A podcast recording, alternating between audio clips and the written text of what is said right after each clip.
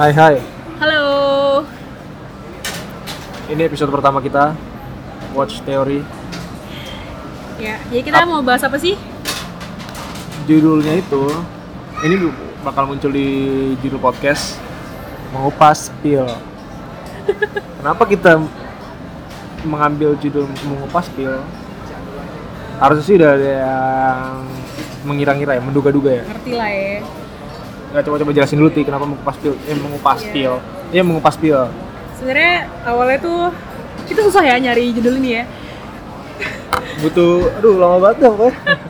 ya jadi karena eh, kita ngerasa Jordan Peele ini kayak apa ya dia menghadirkan nafas baru mungkin ya dalam perfilman dan eh, dia banyak mengandalkan intrik-intrik micromanagement sama cerita-cerita yang sebelumnya mungkin gak banyak orang yang angkat jadi menarik aja sih terus kita pas mencari itu kan kayak ya iseng aja sebenarnya permainan kata kali ya peel jadi kayak kalau bahasa Inggris kan jadi peeling peel gitu Oke, oke, cuma oke. kan karena podcast kita bahasa Indonesia ya udah ya mengupas peel Saya juga saya juga nggak ngerti di awal.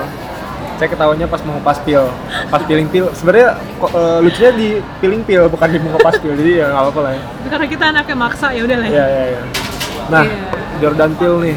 Yang kita tahu Jordan Peele ini filmnya ada tiga ya. Mungkin ada dua yang A sama Get Out. Cuman sebelum ke situ kita pengen tahu dong apa? Kita pengen tahu dulu Jordan Peele itu siapa. Latar Iya. belakangnya apa, lahirnya kapan, tinggal di mana, buset banyak banget ya, ya apa. Coba sih jelasin Ya, dulu. jadi Jordan Peele itu lahir di New York dan dia emang dari muda banyak berkecimpung di dunia entertainment dan yang gue tahu dari awal sih dia apa ya mungkin gig pertama yang masukin dia ke dunia yang udah mulai populer itu adalah Mad TV, Mad TV di Fox ya kalau nggak salah. Itu apa sih series ya? Ya kayak series gitu, series komedi-komedi gitu. Oh. Nah di situ dia ketemu sama eh, sobatnya doi, namanya Keegan Michael Key. Nah di situ mereka sekitar lima tahun di sana.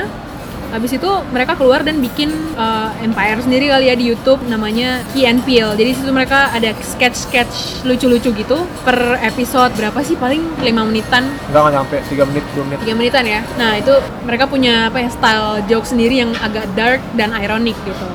Nah dari situ mereka semakin terkenal karena uh, Kian Peele ini juga bagian dari Comedy Central itu udah gede banget ya. Kalau hitungan entertainment populer itu udah gede banget. Oh, Nah oh, kamu di bawah, di bawah komedi, komedi sentral? iya di bawah Comedy Central. Oh, aku aku baru tahu.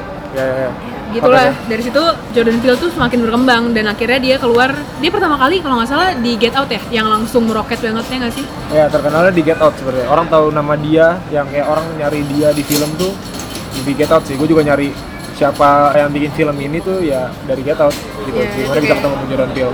Poin yang membuat turning heads tuh kayak wah siapa tuh yang bikin film kayak gitu Tuh, di situ Jordan Peele menjadi suatu nama yang besar Jadi Jordan Peele kita taunya dia tuh bisa bikin film doang gitu loh. Sedangkan ternyata di YouTube itu kan ada and Peele di mana dia ikut ya berperan lah gitu loh dalam sebuah ini pemeran video. utama coy Iya, itulah maksudnya. Jadi dari yang gua lihat, orang mungkin expect-nya Jordan Peele ini tuh sosok yang galak atau enggak yang kayak Ya, eh, intimidating seperti lah apa ya. seperti apa ya film-film yang dia bikin kayak thriller, crime, misteri gitu-gitu. Dan ternyata background awalnya tuh background awalnya sih gua nangkepnya itu tuh dia dari komedi gitu loh. Iya. Itu yang gue suka karena sangar sebenarnya kalau kita taunya dia sebagai penulis di film-film yang genrenya tuh kayak horor juga Thriller gitu ya. thriller juga. Tapi ternyata dia main di komedi dan cara dia berperannya mungkin ada beberapa produser yang emang nggak main nggak bisa ya main film. Cuman kalau dia tuh bisa sebagus itu gitu loh. Gue nggak expect kalau ada produser yang bisa main film bagus menurut gue gitu loh.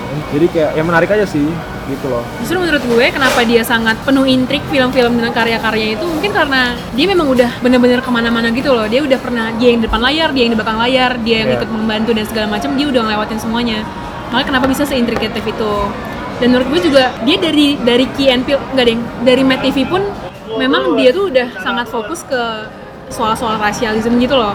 Makanya dia selalu membawa satu nilai itu dan social social problem saya masuknya. Iya, iya. dia selalu membawa hal itu. Makanya kenapa kalau menurut gue sih dari Get Out pun dia udah sematang itu gitu loh konsepnya. Lu nonton TV nonton sih beberapa cuma Oh. beberapa doang coba deh nonton lebih panjang dari Ken Iyalah. Oh, saya kira lebih pen saya kira sama kayak Ken Peele. kalau Ken Peele tuh bener sketch pendek Oh, iya. banget coba Salah. mungkin nonton tuh? kali ya Ken Peele kalau misalnya pengen tahu dulu dulunya gimana tuh gimana nah, ini berperan Betul memainkan sekali. peran asik. Gimana dia bermain peran? Karena itu mungkin bisa menghadirkan apa ya sebuah pandangan yang baru tentang Jordan Peele. Dari situ kamu bisa tahu gitu loh jokes dia tuh yang sangat ironik itu dari mana datangnya itu dari Iya. situ. Mateng banget di situ.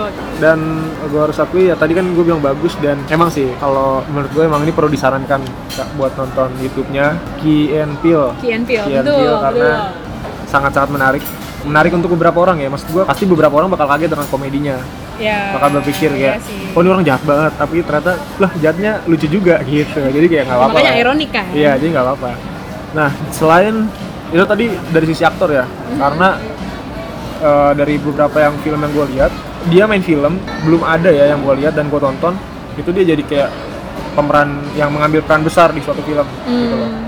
Gue lihat di beberapa kayak gue nonton Fargo dan ternyata dia di dalam Fargo dan gue nggak sadar gitu loh. Tapi ya dia dia ngambil ada, apa dialog, cuman gue nggak lihat kalau dia ternyata ada di dalamnya gitu, nggak sadar. Jadi kayak yang gue paling gue lihat itu ya dari KNP sama Stevie Iya. kayak gitu. Oke, kita masuk ke filmnya aja kali ya ya jadi film apa sih yang mau kita bahas nih dari karya-karyanya Ken Eh Ken Peele, Peele doang Peele, Mr. Peele, yoi, Jaran Peele, Jaran Peele. Ya, mungkin pertama mulai dari Get Out ya yang sangat bombastis dan membuka lahan dia semakin besar gitu ya di industri perfilman. Oke, Get Out ini tuh film tahun 2000 2017 di mana film ini tuh genre-nya thriller, horor ya? Yap. Thriller, horor, crime gak sih? Crime. Bisa dibilang gitu sih ya sebenarnya. Tapi gue lebih nangkap ini sebagai misteri sih. Misteri gitu. Walaupun ada crime-nya tapi ya. Jadi kalau menurut lu gimana? Get Out? Kalau gue sih setahu gue ya, dia tuh selalu eh, temanya tuh horor gitu loh. Kayak Ya. dia mencoba untuk menghadirkan teror gitu loh, tapi ke orang secara personal dan beda-beda. Jadi kayak selalu menampilkan apa sih kayak kecil-kecil gitu ya yang kayak Ya, ya. menteror lo gitu. Ya. Dan dia selalu menyebutkan kalau film itu horor gitu dari yang 2017 ke sekarang ya. Oke. Get Out itu pertama kali nonton itu kayak langsung mind blown gitu gak sih? This is something new. Baru muncul emang. Apa sejenis film Get Out gitu loh. Iya kan? Langsung kayak wow, keren gitu loh. Dan dia mengangkat rasial kan. Ya. Cuma kayak dia mengupas itu tuh kayak dari hal yang baru gitu. Kayak dia membuat skenario nya tuh sampai sejauh itu, sampai kayak agak-agak sci-fi gitu kan. Ya, ya. Kalau kata Amazing aja gitu. kalau kata itu tuh ini eh, kita tuh apa science fiction tapi kalau kayak menurut gua itu tuh se- seolah-olah nyata banget gitu loh itu yang membuat Jordan Peele tuh beda mengemas horor dengan isu-isu rasial yang membuat film ini tuh jadi benar-benar terlihat nyata kayak seolah-olah tuh bakal ada kejadian seperti itu di dunia nyata. Kayak kebayang gak sih kita bisa mindahin jiwa pas dari satu orang ke orang lain? Kayak walaupun kita tahu kayak oh ini science fiction gitu. Ini nggak mungkin ada. Cuman kan Jordan Peele ngemas filmnya itu seolah-olah kayak ini tuh bakal itu ada di dunia tuh ini bakal bakal ada kayak gitu loh. Justru di situ nggak sih kayak kesegaran dunia horor gitu loh. Maksudnya dari dulu film horor tuh kayak itu-itu terus kan. Ya. Setan gitu apa segala macam. Nah, di sini tuh dia menurut gue pribadi dia kayak ngasih angin segar gitu loh di Ya. dunia horor kayak bisa loh lo bikin dan mengemas horor tuh jadi seperti ini. ya jadi kayak sebenarnya dia bukan bukan membunuh gitu loh bukan kasus Ya. pembunuhan tapi kayak eh, lebih ke dia nggak jauh dia bukan bahas apa supranatural ya apa sih kalau setan-setanan tuh metafisik kak kak pakai kak Iya. dan dia tetap buat orang tuh relate dengan kehidupan gitu loh. Bikin kita tuh makin kayak yakin kalau oh ada kejadian seperti ini di dunia kayak gitu loh itu yang buat menarik get out kayak gitu Ya, personalnya juga gue ngerasa dia kayak menjadi reminder yang unik gitu loh kayak di sisi pesimis dari pikiran lo gitu loh dikeluarin kayak Ya. bisa loh kayak gini tuh kejadian kalau misalnya lo terus-terusan terus-terusan nutup mata soal social issues gitu. Nah, di situ juga bagusnya dia mengangkat itu gitu loh kayak kental banget kan di situ Ya. isu rasismenya. emang paling kelihatan sih ini dari udah cukup beberapa lama ya film-film yang ngebahas rasis terlebih kalau Jordan Peele ini bahas tentang kulit hitam ya kalau orang kulit hitam terus kayak diangkat di film gitu loh. Eh, ya itu menarik banget gitu apalagi dengan membuat tersangkanya orang kulit putih gitu itu kan suatu yang bisa menimbulkan konflik tapi sejauh ini Get Out ini nggak menimbulkan konflik sama sekali kalau dari pandangan gua karena itu malah menciptakan karya yang bagus banget gitu loh yang mungkin bisa menimbulkan konflik karena ya kita bisa lihat sendiri lah pemeran-pemerannya jalan ceritanya emang benar-benar di- dibikin saling berlawanan sih bilangnya. Eh, yang kulit putih mengecam kulit hitam dan akhirnya kulit hitam harus survive di, di bawah tekanan orang-orang kulit putih di film Get Out yaitu menurut gua bisa menimbulkan konflik tapi Jordan Peele mengemas ini dengan sangat-sangat sangat menarik sih Emang satir itu his strong suit sih menurut gue. Pinter sih dia mengemasnya ya. Yoi. Jadi walaupun mungkin beberapa orang nggak tahu sih gue waktu itu sempat ketawa di beberapa adegan yang sebenarnya itu horor ya sebenarnya itu horor cuman gue nggak tahu kenapa itu lucu jadi kayak ya mungkin beberapa orang juga merasakan hal sama kayak gue Ya, sebenarnya hebat sih gimana dia bisa bikin film terasa personal ke masing-masing orang dengan masalah-masalahnya sendiri dan anggapan-anggapannya dan pikiran-pikiran sendiri. Terus apa sih setelah Get Out? Ada Black Clansman ya? Iya Black Clansman oh jadi kita mau bahas tiga eh, beberapa filmnya dulu nih ada berapa film sih Tiga. tiga ya Sama tentunya yang baru-baru ini keluar dan Yoi. super booming, Us. Wow. Itu juga wow worthy banget ya. Yoi. Coba gimana Black Clansman? Menurut lo Ki? Black Clansman itu film drama crime ini biografi ya Oh ya, Kalau, bentuknya biografi. eh, mau tahu tuh jadi kayak itu tentang police officer gitu polisi di Colorado yang la- latar belakang rasnya itu African American namanya Ron Stallworth dia tuh ikut serta dalam kasus Ku Klux Klan. Ku Klux Klan ya? Ku Klux Klan eh. Ku Klux Klan. Ku Klux Klan. Ku Klux Klan. Iya, sip. nah itu. Jadi apa kulit putih yang apa sih latar belakang Ku Klux Klan tuh? Triple White supremacist. ya white Ya, supremacist far yang- right gitulah ya politiknya. jadi kayak bener-bener menggali apa aktivitas yang ada di dalamnya dan mengecam aksi-aksi kriminal yang dilakukan oleh Triple K ini. Nah, sebenarnya ini biografi crime dan drama aja. Cuman gue baru sadar kalau ternyata genrenya cuma itu doang. Gue kira ini genrenya komedi. Karena hampir sepanjang film gue malah senyum-senyum ketawa sendiri. Jadi itu yang bikin gue bingung. Coba gimana menurut lu Tapi menurut gue mungkin itu adalah suatu ciri khasnya ini kali ya Jordan Peele kali ya. Iya. Selalu memasukkan satir-satir dan komedi-komedi ironis gitu loh. Oke. Jadi kayak kita diajak buat ngelihat apa sih sudut pandang dia itu terhadap masalah-masalah kehidupan yang sebenarnya sangat mengkhawatirkan gitu. Tapi Oke. dia memilih buat ngemas itu di uh, cara yang agak ironik gitu. Makanya mungkin Iya. lu ketawain karena lu ironik gitu orangnya. Oh, si- siap. Oke, itu paling benar. Ya, dan kalau nggak salah eh, ini juga setting tahunnya itu ketika eh, police officer tuh belum banyak yang kulit hitam kan. Jadi juga dikasih lihat kalau si eh, Ron Stallworth itu menghadapi banyak kecaman dan juga kesulitan dalam kehidupan karirnya gitu. Iya, iya. Tapi dibalik itu semua juga dia tetap bisa gitu loh buat mengajak temennya dan eh, apa sih task force-nya dia, apa satuannya dia Iya, buat satuannya dia. Ngurusin kasus itu. Iya betul. Ngurusin kasus Itu maksud saya. Iya itu. Jadi seperti yang kita tahu kalau Black Clansman ini si Ron Stallworth ini bukan disuruh untuk Iya. Menyelesaikan kasus ini, tapi dia mengajukan diri. Itu yang menarik karena bayangin deh orang orang-orang kulit hitam itu takut sama klan ini. Iya. takut yang namanya betul. dikecam pokoknya di bawah tekanan tak klan ini tuh orang kulit hitam tuh benar-benar merasa takut banget lah gitu loh apalagi ya banyak banget kasus pembunuhan kasus pembunuhannya juga yang nggak main-main kan Iya. kejam banget tapi Ron Stallworth dia mau mengajukan diri gitu loh bersikeras kalau di film ini dan itu menurut gua menarik sih karena ya di sini diceritain salah satu perubahan gitu loh kulit hitam bisa muncul di dunia apalagi kayak khususnya di Amerika yang rasis rasismenya itu benar-benar tinggi banget kayak gitu gimana tanggapan lo soal biografinya jangan ceritain Ya menurut gue sebenarnya satu hal yang pengen gue point out tuh kayak gimana ya? Jadi dia membuat orang yang mungkin sebelumnya nggak aware apa sih Ku Klux Klan, KKK itu apa. Nah jadi begitu dia nonton film ini pasti pengen tahu dong kayak apa sih KKK, apa sih yang udah dilakuin dulu. Jadi kayak menurut gue sih pribadi dia tuh kayak pengen ngingetin lagi gitu loh sama Ya. dunia kayak dulu sempet ada loh kayak gini jangan sampai kejadian lagi white supremacist itu berbahaya ya mungkin ada hubungan dengan politik cuma di podcast ini kita tidak membicarakan politik ya Yoi, no politics Yoi. jadi kita damai-damai aja deh yoi. Cuma Nggak, gitu, bohong karena- kita pengen konflik. Ya terus lanjut. jadi kita uh, gue sih pribadi ngerasa sangat erat hubungannya apalagi kalau udah maksudnya kan itu juga far right movement juga kan itu hal yang sangat ya? politik banget ya gerakan politik Oh white iya. supremacist kan Oh iya iya iya. iya. gitu Oke. bagus sih menurut gue ya tentunya juga dengan berbagai intrik-intrik dan micromanagement dia yang sangat pinter yang bakal ditunjukin lebih keras lagi nanti di AS gitu. Iya. Soalnya gue juga masih bingung nih kar kenapa eh, karena Black Clansman ini gue kira film komedi seriusan. Gue kira ini film komedi dan ternyata nggak ada gen nggak ada penjelasan genre ini kalau ini film tuh komedi gitu. Ini cuma biografi crime sama drama itu doang makanya Iya. bikin gue. Tapi ini menarik banget sih film ini menarik banget. Dan Must watch lah ya. Iya iya iya. Terus sebelum kita ngedalamin tiga film ini, kita mau bahas permukaan film terakhir. AS. Oke. Ini Gak mungkin ada yang belum nonton ya. Kamu tuh 2019 ya? 2019 Oh itu dong. 2019. Oh iya iya iya, baru Baru sebulan banget kemarin gue nonton. gila. Lupa gue. Gue gak tau sih kayak udah speechless gitu gue baru nonton what? Coba lu mau jelasin tentang As dikit? ya jadi Menurut lu? As itu sebenarnya dia lebih ke menjelaskan tentang sisi buruk kayak the other side of American Dream kalau menurut gue. Jadi dia pengen ngasih lihat kayak what it truly takes for you to be an American gitu loh.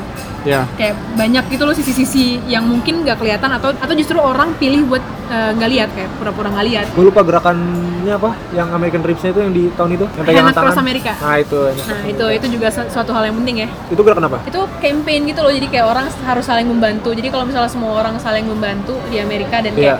everybody's holding hand itu kayak bisa menyelesaikan masalah ketidakadilan gitu loh Oh, jadi kayak ya hampir sama, hampir menuju ke memecah diskriminasi kali ya. iya Oh, tapi mungkin sebelum masuk ke situ kita jelasin dulu dari awal Apa tuh?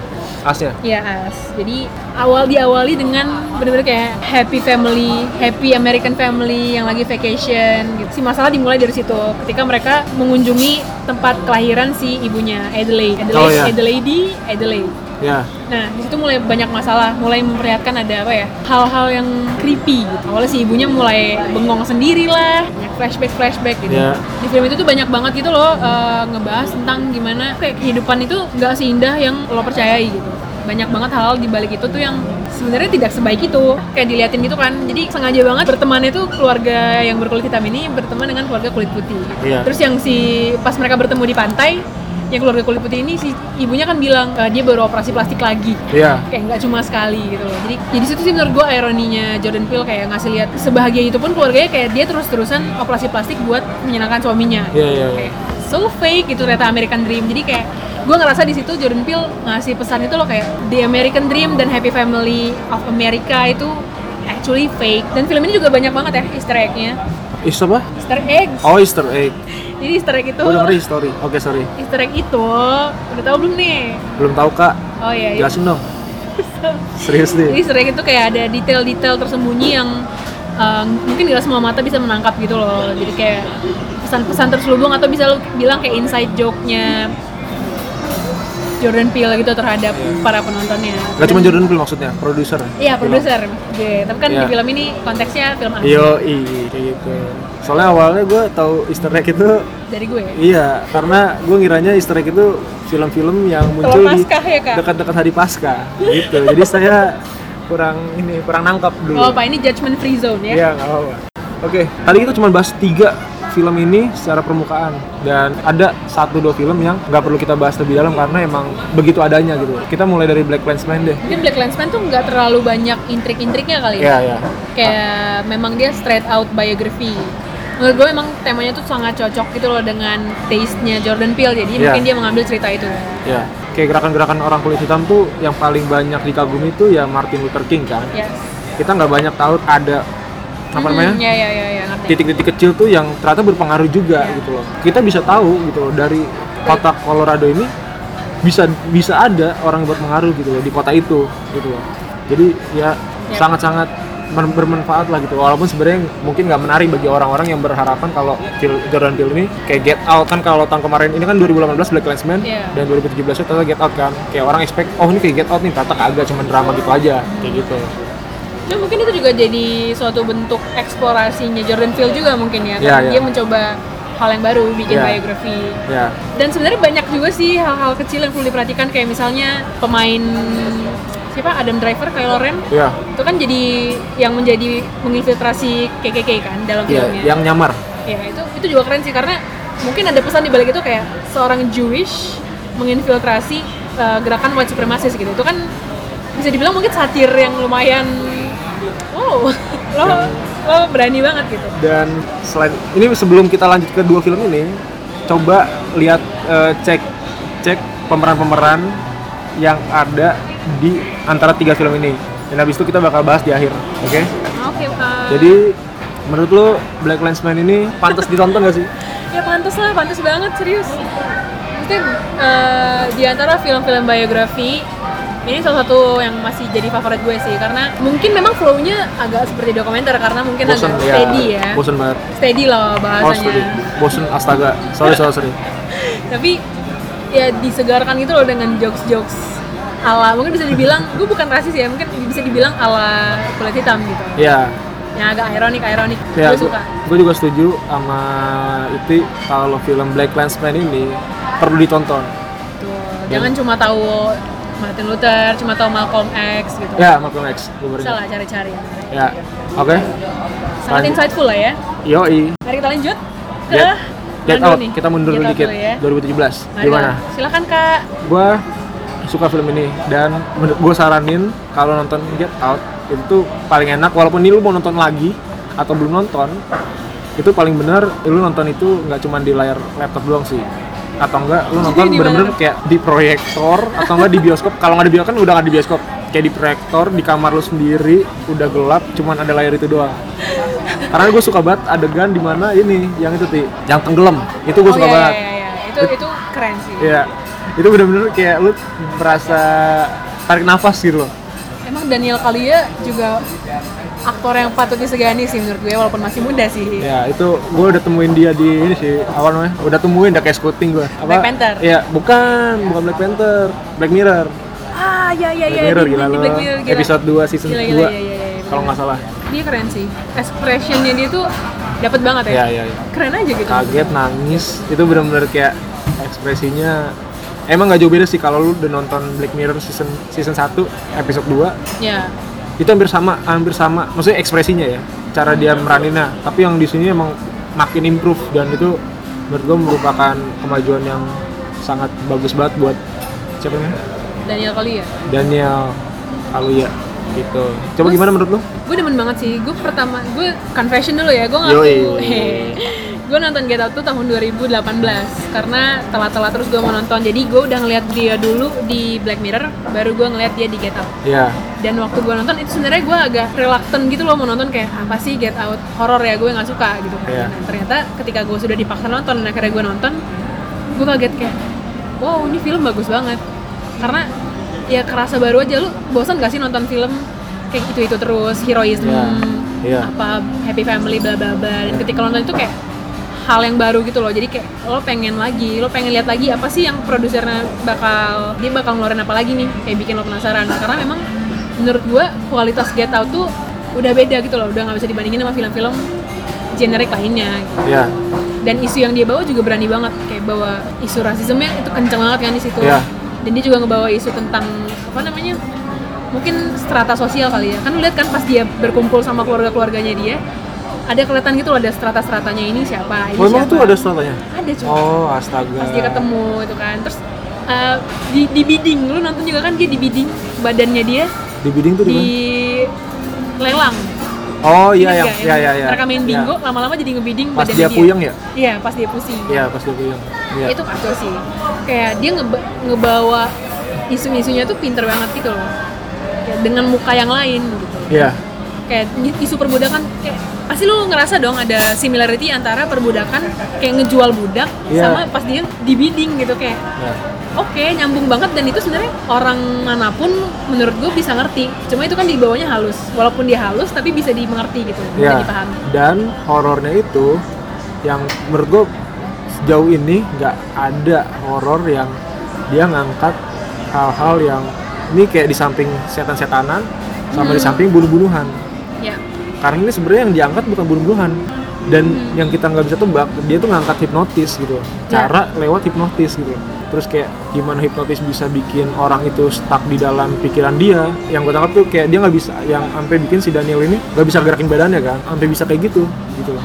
Nah, gue mikirnya tuh kayak itu tuh sebuah analogi gitu loh, gimana Ya. kehidupan orang kulit hitam tuh dia nggak punya pilihan dan dia nggak bisa ngatur hidupnya sendiri, tapi Ya. dia diatur sama orang lain gitu. Ya. Jadi kayak dia cuma bisa sit tight, sit back, terus lihat hidup dia diatur dan diarahkan dan digoncang-goncang sama orang lain gitu, Ya. which is kulit putih. Gitu. Ya itu dia makanya bener-bener itu sangat menyakitkan. Ya mungkin di situ dia mengangkat horornya di situ ya kayak horor nggak harus hantu kok, perbudakan lebih horor daripada hantu. Iya itu ya. dia itu dia karena mungkin bagi kita kita orang Indonesia bisa jadi nggak takut ya karena ya kita kita merasakan. Iya, kita penjajahan merasakan- cuman bukan seperti yang dimaksud di Amerika ya Iya, gitu. betul. dan mungkin orang-orang kulit hitam yang nonton film ini tuh udah benar ngerasa masih ngerasa takut gitu. Iya, bisa kayak can relate gitu. iya can relate gitu kan. Makanya dan emang film ini tuh benar-benar buat gua horor nggak horor sih buat gua. Tapi emang menyeramkan. Tapi nggak bisa gue bilang horor karena yang gue tau ya karena emang gue kebiasaan tahu horor tuh kayak setan atau pembunuhan. Hmm. kayak gitu. Cuman emang tetap serem tapi yang unik ya di film Jordan Peele Get Out dan ntar bakal dilanjut ke Us itu tuh lu bisa menikmati kedua eh, film-filmnya yang horor ini gitu loh.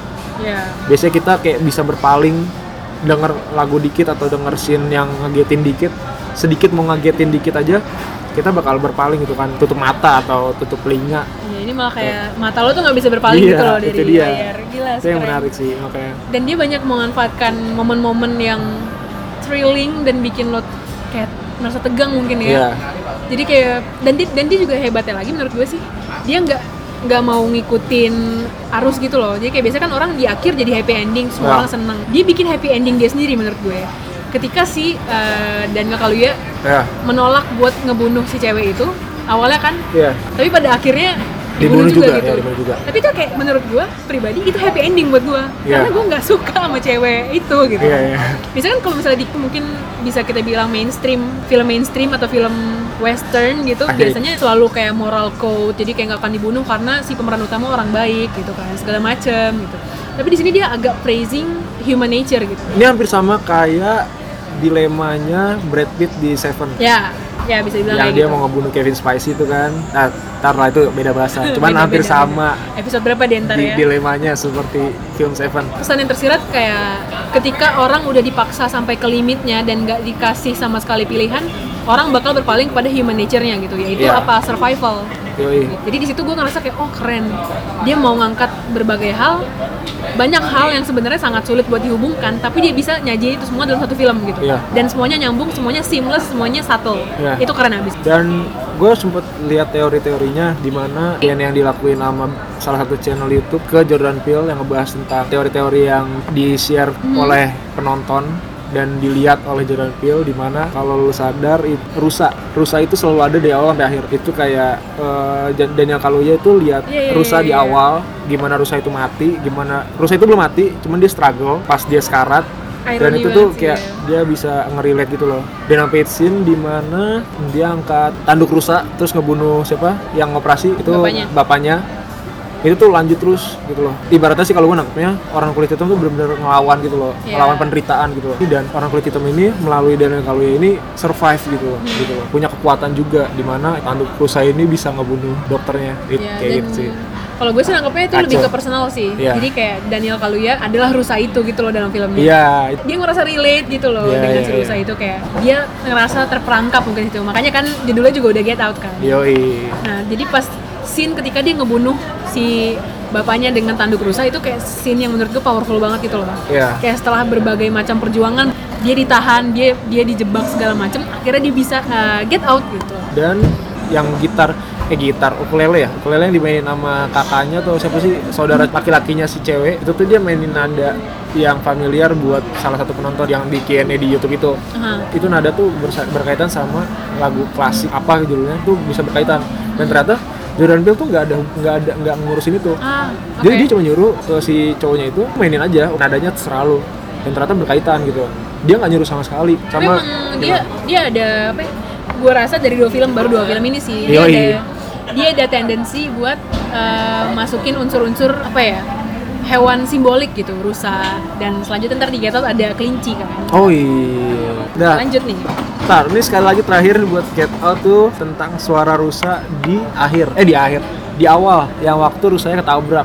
Itu ternyata suara Jordan Peele. Eh Oh, Jordan? Peele, Jordan Peele. gue baru tahu loh Iya, itu jadi ada dua suara efek suara. sound effect Itu tuh ya sound effect. Itu tuh salah satunya yang rusa itu, yang rusa sekarat atau nggak Iya, rusa iya, baru ditabrak yang lagi teriak itu. Yep. Jordan Itu suara Jordan Peele. gue baru tahu oh oh, Jadi wow. dia ngakuin sendiri, fun fact-nya buat dia, eh buat eh, buat kita semua, kayak wow. gitu. Gue aja nggak expect kalau ternyata suara rusa ini suara Jordan Peele seperti itu. ya sih dia sih memang setotal itu ya dia Iya. untuk film-film dan karya-karya dia salut Yoi. sih Nah, lanjut ini ke yang Lompat paling kita ke As. paling sekarang. Yoi, ini As. Gimana menurut lo coba? Gila sih heboh banget ya As. Mungkin karena menurut gue sih dari uh, hype-nya Get Out itu terjaga terus jadi orang nggak sabar gitu pengen lihat film horor selanjutnya dari Jordan Peele apa sih gitu. Iya. Pasti seru deh, pasti pasti kayak wah ngaco deh pasti gitu kan. Dan memang anticipationnya sangat tinggi sih buat film As. Kerasa kan dari dari dua minggu, tiga minggu sebelum dia launching baru keluar yang itu poster yang gunting doang. Iya, itu pas itu langsung kan di Twitter rame banget. Gila-gila filmnya Jordan Peele mau keluar. Dan pas nonton gimana pendapat lo Ki? Eh, ini film horor, seingat gua, genrenya yang gue cek. Iya. Dan gue orangnya parnoan, gue nggak bisa nonton film horor sebenarnya. Cuman selama gue nonton dua film ini, apalagi film As, itu mata gue nggak bisa berpaling dari layar sedikit pun. Dan gue bakal senyum-senyum, senyum-senyum sendiri seneng gitu loh, melihat filmnya, menonton filmnya. Yang di mana kayak ada beberapa adegan yang mungkin beberapa orang bakal menganggap itu serem ya. Cuma gue malah senyum gitu loh. Ya walaupun sebenarnya gue juga kayak takut orang mikirnya gue yang enggak enggak cuman serius tapi itu benar-benar bisa dinikmatin banget. Kayak gitu. Coba gimana lo? Iya sih, gue pas nonton ya gue penakut sih. Gue ada beberapa kali lah, Enggak lu ngikutin gue gila. Sedikit ya lanjut ya lanjut mas ada beberapa kali gue kayak takut gitu loh kayak oh shit. Cuma gimana ya kayak itu intricate gitu loh filmnya. Jadi kayak membuat gue pengen tahu kayak apa nih, abis ini apa nih, abis ini apa? Gitu. Karena memang semua scene-scene itu kayak turning eventnya tuh banyak yang nggak tertebak gitu loh kayak hah? Oke what? gitu loh. Dan pada akhirnya juga kita tahu ada plot twist terakhir yang bikin oke ya gitu loh. itu belum tentu semua orang dapat loh. Nah iya itu juga Iya. Oke, mari lah kita iya. bahas. Jadi sebenarnya paling banyak bahas tuh di as nih. Iya. Mungkin gue spesialis Easter egg aja kali ya. Yoi. jadi gua nggak terlalu banyak bahas tentang angle sinematografinya atau nggak kayak gimana mereka ngambil filmnya. Nah, yang paling gue suka itu pas pernah pas scene di mana anak cowoknya itu sama cloningannya ini yang dia cuman jong, yang dia berdiri doang di depan mobil kebakar. Oh ya itu itu kayak efek-efek apinya itu. Itu menurut gue itu gue gue paling gue senyum senyum banget dah ngeliatinnya karena itu menurut gue bagus banget. Dan gue suka banget topengnya walaupun topengnya di awal menyeramkan cuman makin di situ kayak topeng yang dipakai anak kecil itu benar-benar menarik banget lah buat gue gitu paling bisa lu gue nikmatin sih. Horor tapi lu bisa seneng gimana coba? Bingung kan lu? Kayak gitu. Coba gimana ti? Ya itu sih balik lagi ke gimana dia bikin dan menunjukkan juga kalau film horor tuh nggak melulu hantu gitu loh. Iya. Kayak film horor tuh kayak kalau di sini gue nangkepnya dia pengen ngasih lihat atau kayak ya mungkin gue nangkepnya aja ya. Iya iya iya. Kayak horor tuh lu nggak perlu ditakut-takutin dari apa yang ada di luar. Dalam pikiran lu tuh lebih menakutkan gitu loh. Iya. Lebih horor daripada film hantu. Iya kayak gitu. Jadi kayak di sini gue bener ngerasa satirnya sih dia ngejek banget gitu loh. Kayak American Dream Mayas gitu loh. Iya, iya, apa iya, sih? iya, kayak pengen ngasih lihat ke apa ya? Pemerintah nggak sih targetnya? Harusnya? Atau gue nggak nangkep ini ke kulit putih sebenarnya? Gue ngerasa ini malah ke mereka sendiri. Kayak mereka tuh selalu kalau orang pendatang di Amerika tuh selalu uh, mendewa-dewakan American Dream kayak chasing the American Dream Oh. padahal American Dream tuh it sucks gitu loh kayak Biar- actually it sucks biar menyatu gitu ya Iya, buat orang-orang yang mengejar itu tuh kayak jadi mereka lupa sama diri sendiri oke gitu. Jadi kayak mereka be the worst version of themselves ketika mereka mengejar suatu hal yang sebenarnya bukan nggak mungkin juga cuma apa ya menyesatkan mungkin ya. Makanya dan gua rasa juga kenapa judulnya As dia sebenarnya menggambarkan as Americans gitu loh. Pengen ngasih lihat kayak sadar woi gitu. Iya, bisa di AS, bisa di US, gue kagak tahu kan. ya itu. biasalah micromanagementnya kan dan di sini banyak banget Easter egg-nya sih yang gua sangat overwhelmed Gimana tuh? karena walaupun gue takut sama film horor banyak film horor yang gue tonton gitu jadi Iya. gue ngerasa kayak Penasaran ya? hmm, gue agak freak out sendiri ketika gue melihat misalnya nih mungkin yang mungkin gak ada yang notice juga kali mungkin tuh gue doang cocok logi Iya. mungkin atau Iya. enggak gue ngelihat lampu tidur kamar anak cowoknya itu gambar badut dan itu sangat resembling film It tahu doang yang badut Iya, iya, ya iya, iya. tapi film It yang zaman dulu bukan yang baru Ah, gue nggak tahu tuh film itu yang zaman dulu. nah itu gue langsung freak out sendiri kayak oh my god ada It Iya. gitu loh dan di awal di scene awal banget ada uh, scene yang di hutan gitu loh kayak jalan di hutan kayak pakai drone gitu tahu nggak Gua film apa itu. Ada di awal dibuka dengan itu tahu nggak scene apa yang kayak gitu juga Itu yang dikejar-kejar ya? Sini dikejar-kejar. enggak cuma hutan doang kebuka Oh, iya, nggak Tahu tahu kan? gue. Sini apa tuh? The Shining coy pembukanya juga kayak gitu dan gue langsung Oh, yang ke pulau-pulau itu ya? iya gue langsung kayak oh, my Oh. god The Shining tapi gue nggak tahu ya apakah ini gue cocok lagi doang atau gimana tapi emang tapi emang di jalan jalan film yang ngebahas di Get Out Aha. yang tadi gue bahas tentang YouTube Iya. apa ada YouTube Q&A gitu Aha. itu dia bilang kalau ada beberapa scene yang emang dia tuh terinspirasi dari desainer yang bikin Kubrick Yes. salah gue ya bukan sih Stanley Kubrick Iya Stanley Kubrick. Jadi emang dia terinspirasi dari Stanley Kubrick gitu. Ada beberapa. Iya, Dan- dan, itu gak tau ya, gue langsung kayak freak out gitu loh kayak ini Terus gue ngeliat ke sekeliling kayak ini ada yang sadar nggak? Please ada yang sadar Terus kayak mungkin cuma gue doang Jadi ya udahlah ya Tapi memang ini film banjir banget sama Easter eggs. Bahkan menurut gue lebih banyak daripada Get Out. Karena dia banyak nge-relate ke uh, pop culture mungkin mid 90s kali Iya. ya. Tapi kalau Get Out emang kalau menurut gua sarkasmnya langsung langsung sih. Iya. Langsung muncul sih. Keras banget Iya, kan. bener-bener kayak dikasih lihat gitu loh. Tapi Hmm. kalau di Get Out tuh kayak bener-bener orang harus nonton dua kali mungkin untuk bisa sadar. Iya, di as. Kalau di Get Out kita bener-bener dua-dua sarkasm, cuman eh, kalau di Get Out tuh bener-bener tersurat banget. Iya. Tapi kalau di as tuh bener-bener tersirat. As tuh gue ngerasa dia kayak bikin film fiksi, dia mengangkat banyak isu, tapi dia Iya. bikin dari fiksi nyindir orang gitu loh. Iya, Jadi pakai dia. analogi, metafora segala macam. Iya, selain itu apa sih? Mungkin yang paling umum dulu kali ya? Eleven Eleven, Iya. sebelas sebelas itu. Nah, ini sebenarnya sebenarnya banyak orang udah pada tahu sih. Ya pasti kelihatan banget sih kalau itu kayak Easter egg yang semua orang bakal nangkep. Iya, sebenarnya gue juga nggak ngerti. Tapi lo notice gak waktu di pantai mereka jalan berempat terus Iya. yang dari atas Iya, iya, iya, iya. yang pending Bayang, eh, gitu. bayangan, ya sih? 11-11, Iya, iya, ya iya, kan? bayangan sebelas Nah, itu- itu Satu satu satu gitu loh pokoknya. betul. Terus waktu anaknya mau tidur juga dia uh, point out mami it's 11-11. Iya, yang jamnya. Yap, itu juga gue kayak oke diulang-ulang terus gitu. Cuman kalau itu kan emang kelihatan ya, yang paling gak kelihatan dan paling kayak gue baru tahu dan bisa bikin gue kaget itu ya itu yang di pantai. Itu bisa mereka berempat terus jadi 11-11 terus Iya, kayak itu anjir. dan itu juga kayak sine- sinematografinya oke banget sih. Iya, Kayak warna-warnanya dan segala macam. iya. Gue nggak tahu, gue masih belajar tentang sinematografi. Enggak nggak belajar sebenarnya. Gue cuman jago-jagonya. karena ngeliat film-film doang. Nah, terus yang ini yang orang yang ngebawa papan 11-11 itu loh. Iya, dan dia meninggalnya pun di jidatnya diukir 11-11 kalau mungkin udah pada tahu juga kali ya itu tuh 11-11 itu mungkin mengarah kepada ayat Yeremia 11-11 yoi. Nih, dari Alkitab nih maaf Iya, ya iya, agak-agak biblical ya iya. apa sih bunyi Yeremia 11 ayat 11 jadi tuh eh, dia menyambung pada malapetaka atau bisa dibilang apa kiamat memperingatkan akan hari kiamat. Oke. jadi bunyinya panjang sih lumayan Intinya aja lah. Ntar bisa dicek kali. ya Tapi itu intinya tadi. Intinya adalah sesungguhnya aku mendatangkan ke atas mereka malapetaka yang tidak dapat mereka hindari dan apabila mereka berseru-seru kepadaku maka aku tidak akan mendengarkan mereka. Jadi itu kayak ya kemurkaan dan pengen ngasih pesan kalau Tuhan sudah berpaling gitu loh kayak Iya, iya. lo minta tolong sekarang udah nggak ada gunanya gitu, Iya, udah iya. nggak didengerin lagi. Jadi itu kayak peringatan kali ya lebih ke peringatan. Ya, serem sih.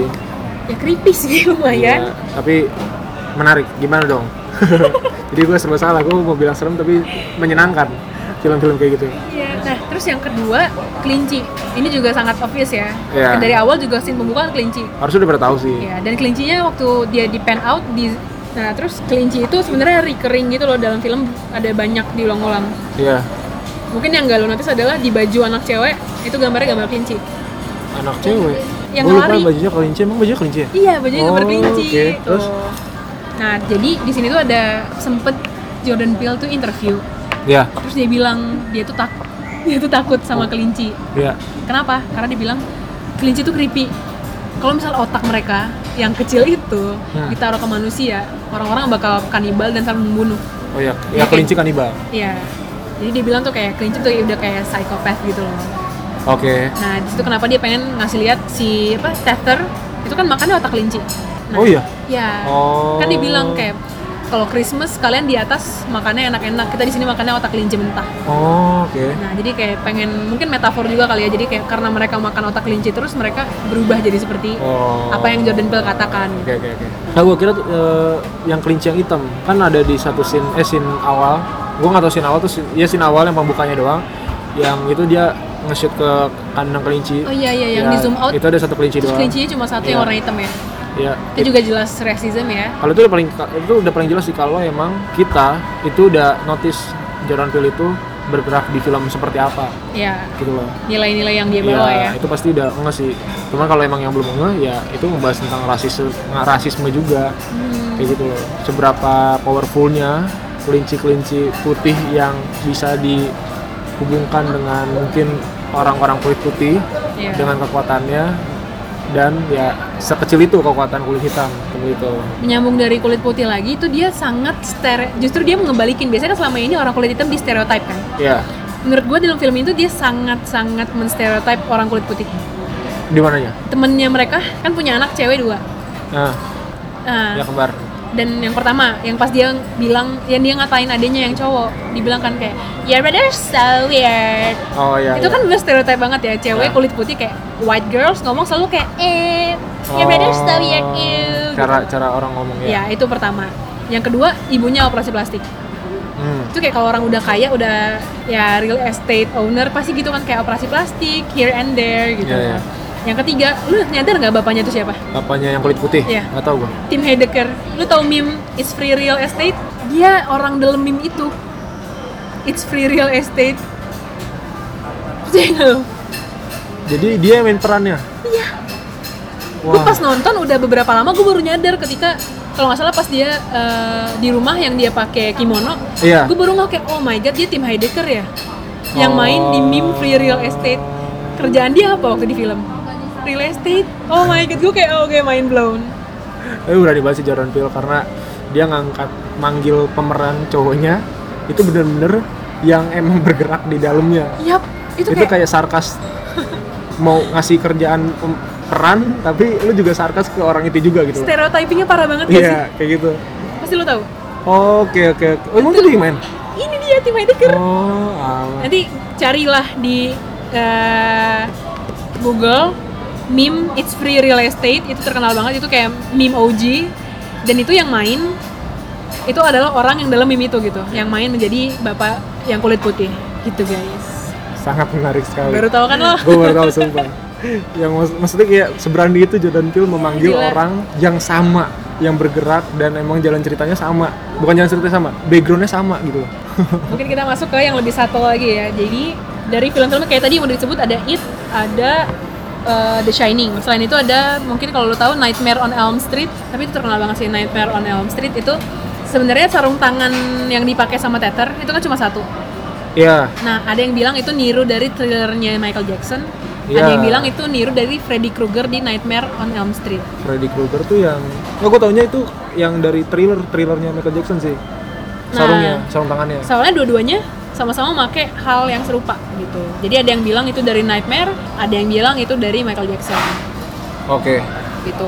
Oke, oke, dan Michael oke. Jackson juga banyak kan di sini ada di baju baju Kaos anaknya, ya, di thriller. baju, ya bajunya dan dan dibilang juga eh, soal itu sarung tangan. Cuma kita sampai sekarang masih belum tahu. kostum merahnya kan itu dari thriller seingat gue Ya itu juga kostum merah. kostum merahnya sih itu Tapi kostum merah juga bisa disambungin ke prison karena bajunya kayak baju penjara kan. Iya Baju si ya ini. gue nggak nyampe situ sih tapi ya Dan mereka juga eh, ada di lingkungan yang kayak dikurung kayak di penjara kan.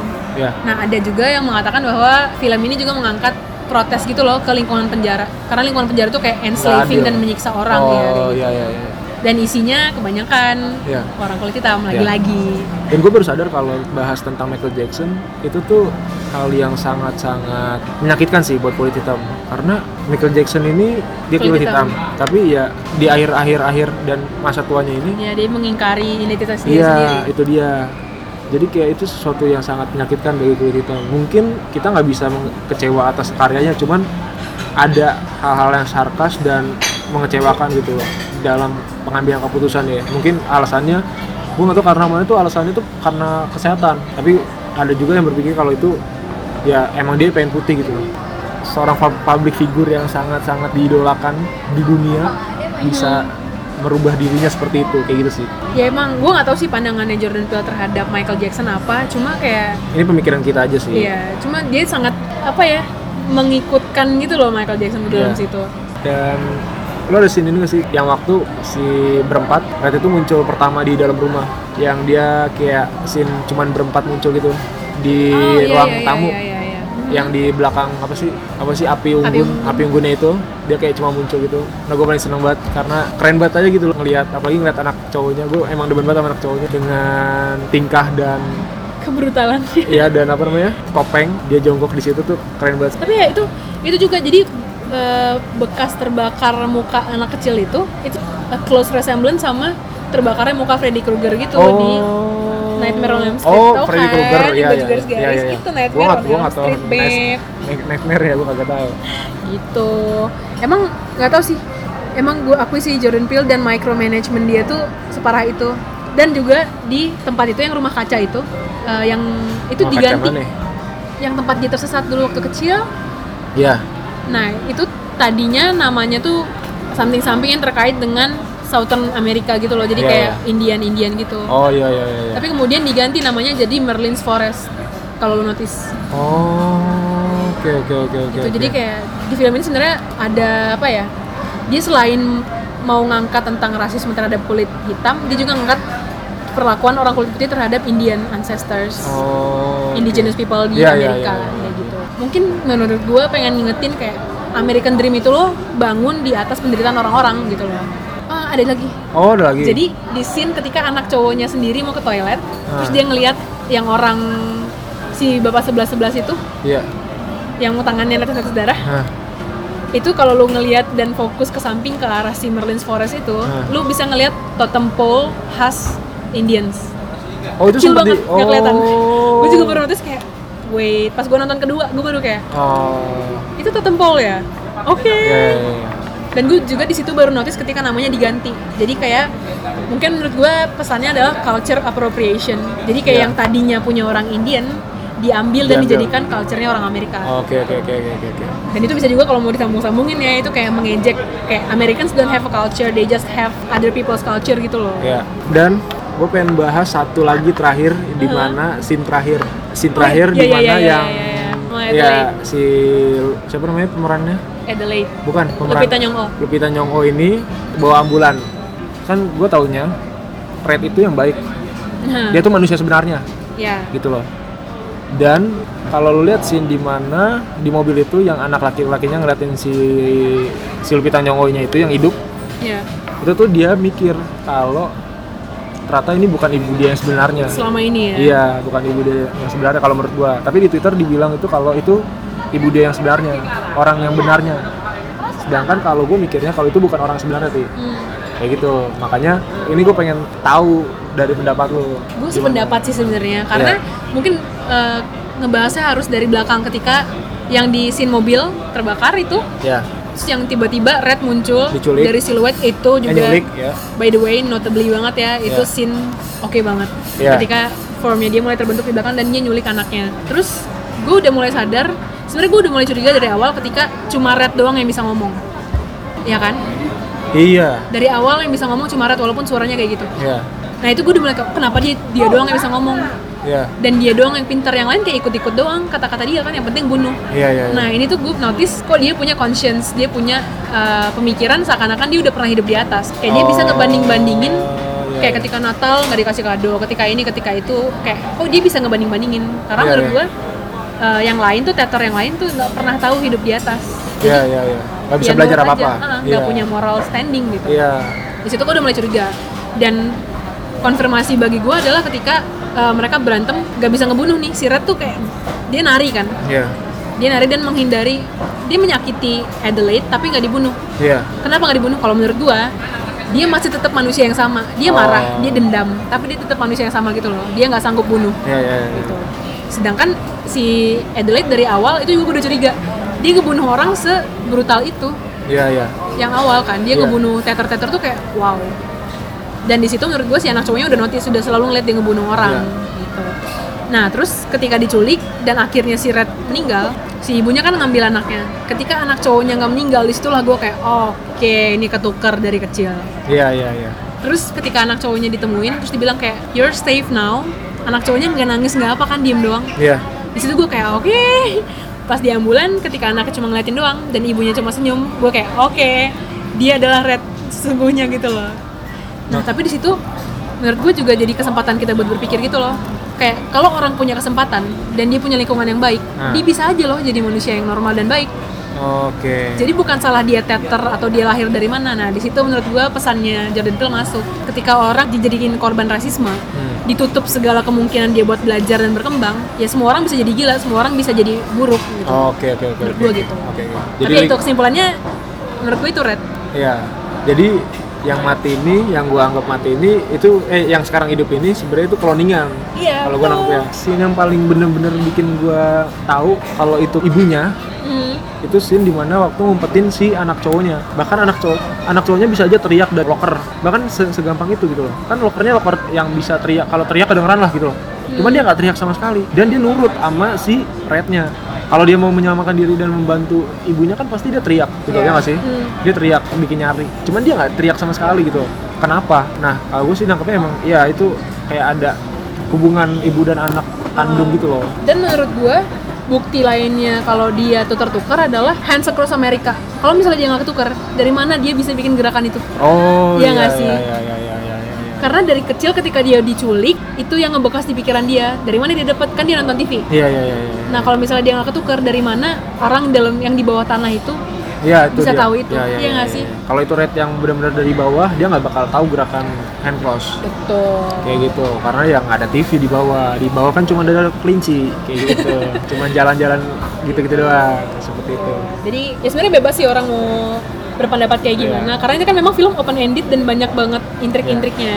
Bisa mengambil kesimpulan sendiri sebenarnya. Iya. Gitu. Jadi ini pendapat kita terhadap tiga film ini. Oh ya, gue belum nanya Get Out sama Us ini gimana? Menurut lu pantas nggak buat nonton? Eh buat ditonton? Wah pantas banget sih daripada nonton film-film romance-romance gitu. Nggak, gue gue demen, gue demen romance hati-hati. Oh iya, iya Gua maaf romance. Nggak demen Eh, romance. maksud gue kalau misalnya lagi nyari film yang butuh pemikiran lebih lanjut dan agak berat, Iya. menurut gue ini sangat watch worthy sih, ya.